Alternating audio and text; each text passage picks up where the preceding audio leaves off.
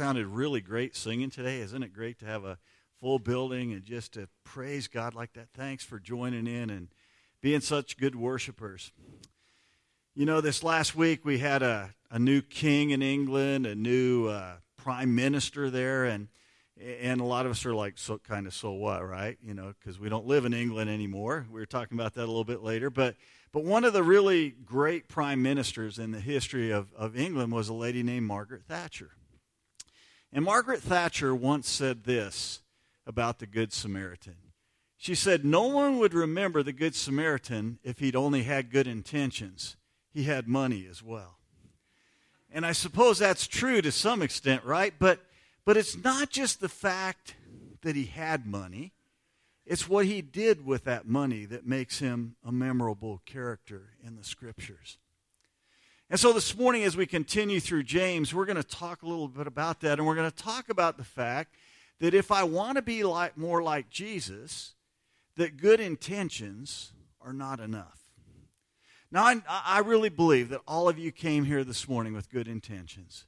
You came here because you wanted to worship Jesus. You came here because you wanted to praise his name and sing together. You came here because you wanted to hear his word. And you wanted to, to apply it to your life. But the real test of whether or not you really worship this morning, you won't know that this morning. You'll know it in the days and the weeks and maybe even months and years to come because it'll really depend on, on whether those good intentions actually are turned into action. because that's what we really have to do if we're going to worship God. And so today we're going to continue this, this study that we've been going through in the book of James that we've been calling Faith Works. And James, I, I love the book of James. It's so practical, isn't it? I mean, already in the first chapter, look what we've learned. We've learned how to deal with the trials in our lives. And then last week we talked about how to triumph over the temptations that come into our lives. Those are really practical things. And as a matter of fact, they're going to be really important this morning as we continue in our study of James, because that's going to be the context that's going to kind of help us to understand the passage that we're going to look at today. So if you have your Bibles, go ahead and turn to James chapter 1. I'm going to pick up where we left off last week. Begin reading in verse 19, and you can go ahead and uh, follow along as I do that, or the verses will be up on the screen as well. Know this, my beloved brothers. Let every person be quick to hear, slow to speak, slow to anger. For the anger of man does not produce the righteousness of God. Therefore, put away all filthiness and rampant wickedness, and receive with meekness the implanted word, which is able to save your souls. But be doers of the word, and not hearers only, deceiving yourselves. For if anyone is a hearer of the word and not a doer, he is like a man who looks intently at his natural face in a mirror. For he looks at himself and goes away and at once forgets what he was like. But the one who looks into the perfect law, the law of liberty, and perseveres, being no hearer who forgets, but a doer who acts, he will be blessed in his doing. If anyone thinks he's religious, and does not bridle his tongue but deceives his heart, this person's religion is worthless. Religion that is pure and undefiled before God the Father is this to visit orphans and widows in their affliction, and to keep oneself unstained from the world. You know, one of the, the, the, dangers of any Bible passage, but I think especially this one that we're looking at this morning, is that we can, we can take it outside of the context, and we could come up with conclusions that, while they might even be true in some cases, aren't really consistent with the passage. And let me illustrate how we could do that with this passage right here. I want you to look again in verse 19. Uh, most of you probably familiar with this verse. And I want you to tell me if you just took that verse by itself, what, what conclusion could you draw from that? What's the lesson? You've probably even heard this one before, maybe even in church. What would be what would you draw out of that verse? Verse 19. Be quick to hear, slow to speak.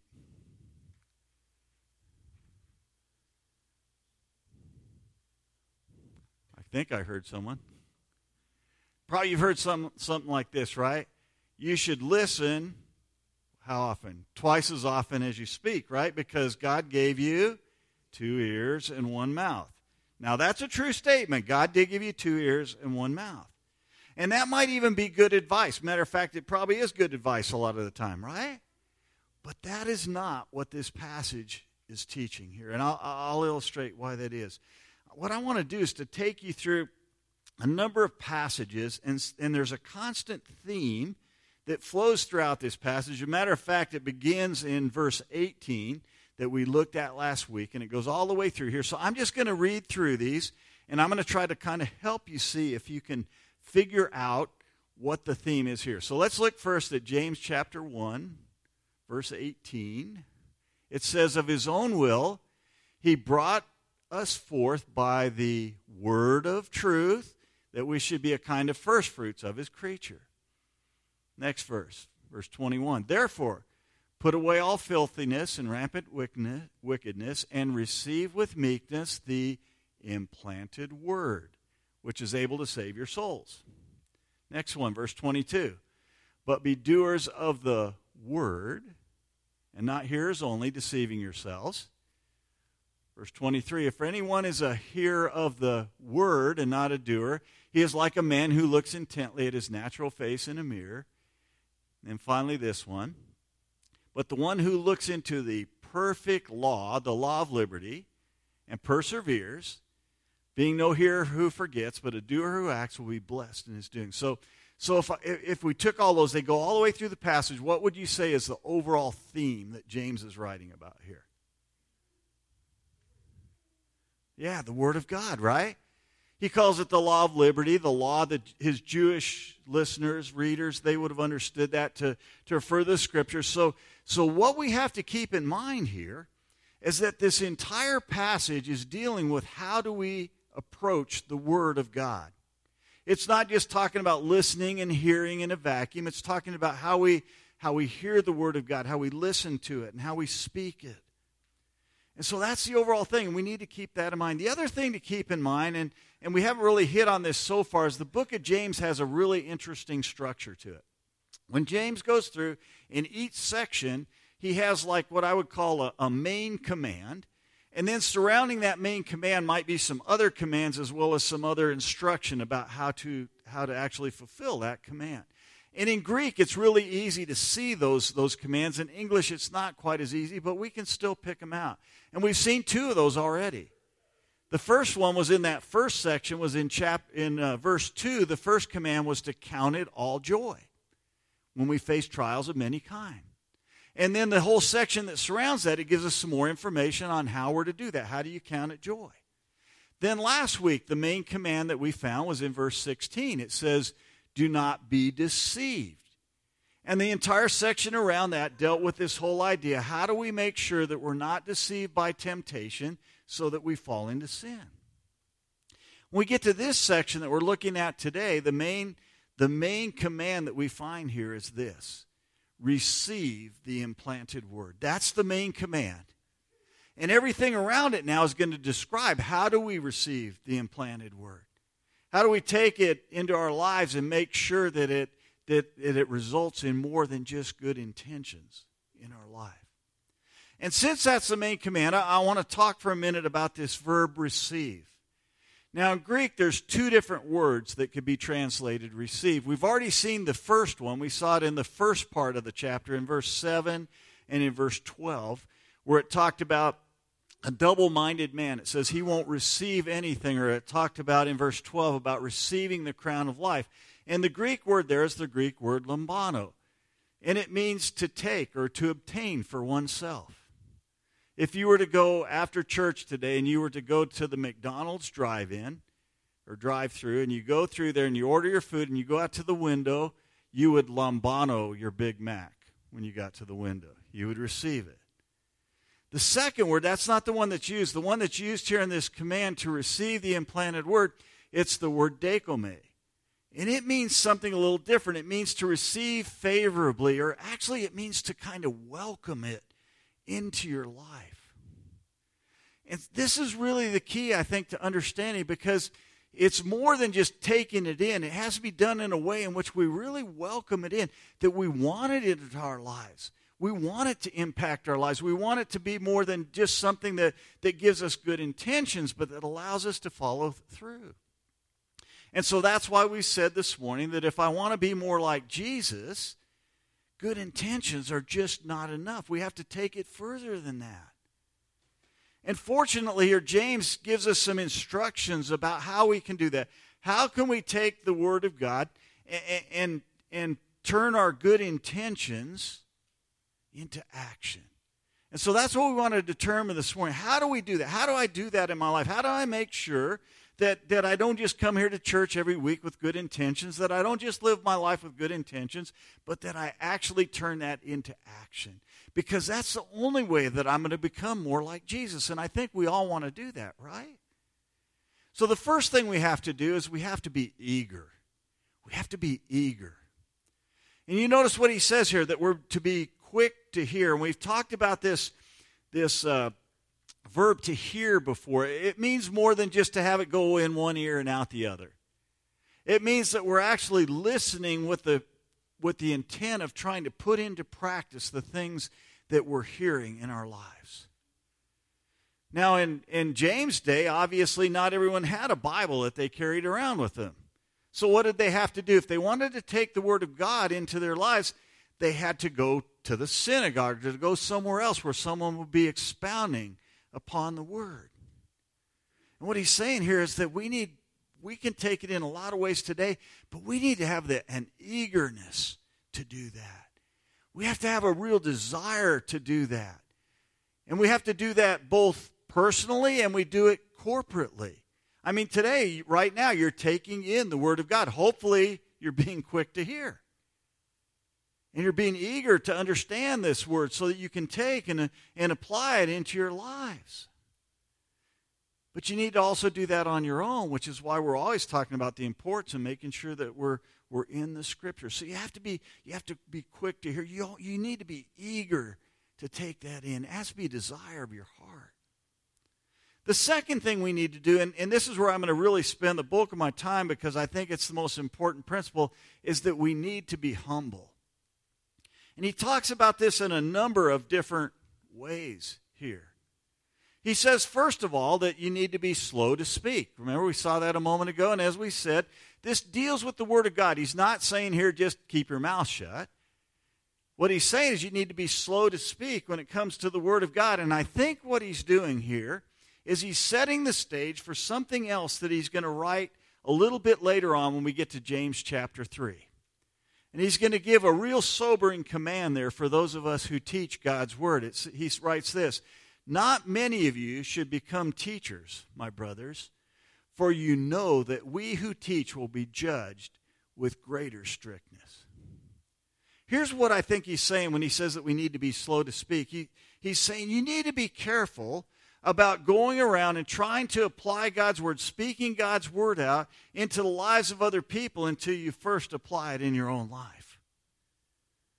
That's a real sobering warning to me, and that's something that I try to do. And I, have shared with you before.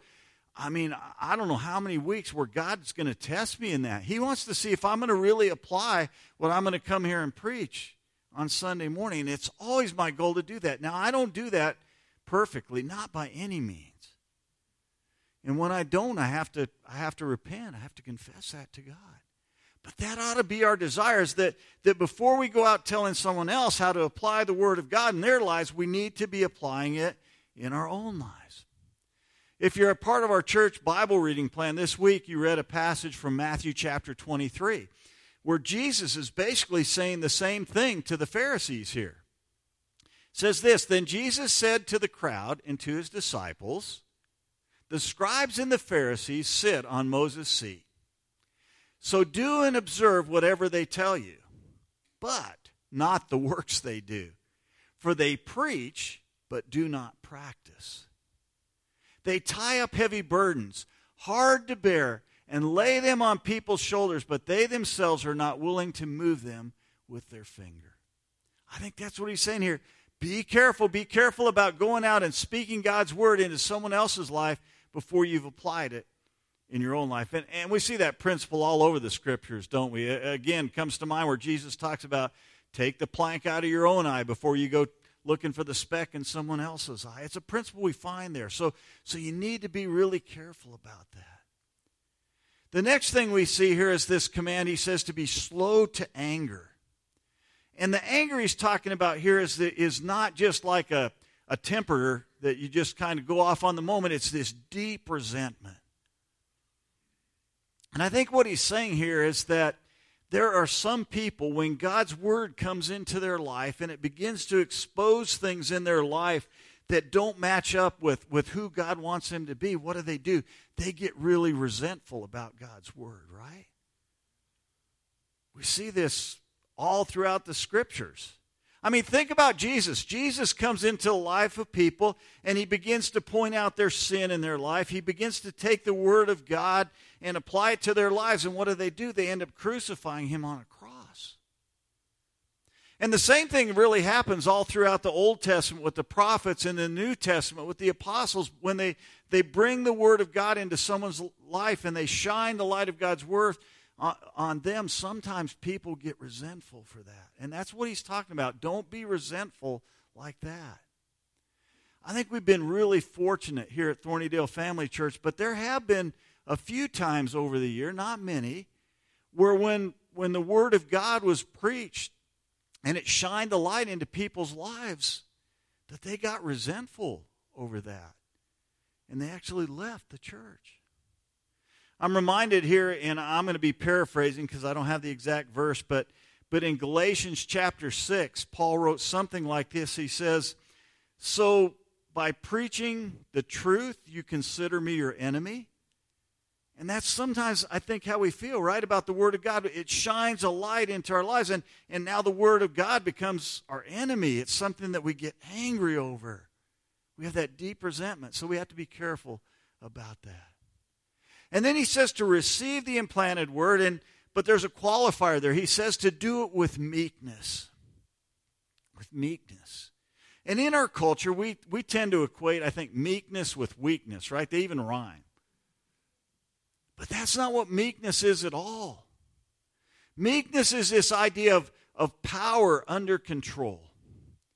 In Greek literature, it was used to describe a, a horse that had been tamed and was controlled by the rider. So that, that horse is not weak at all. It's powerful, but it's, it, it's under control. And when we receive the word with meekness, what we're doing is we're saying, you know what? I'm going to submit my life to God's word, regardless of what it says about my life. And I'm going to try to do my very best to apply what I find there and to actually put it into action.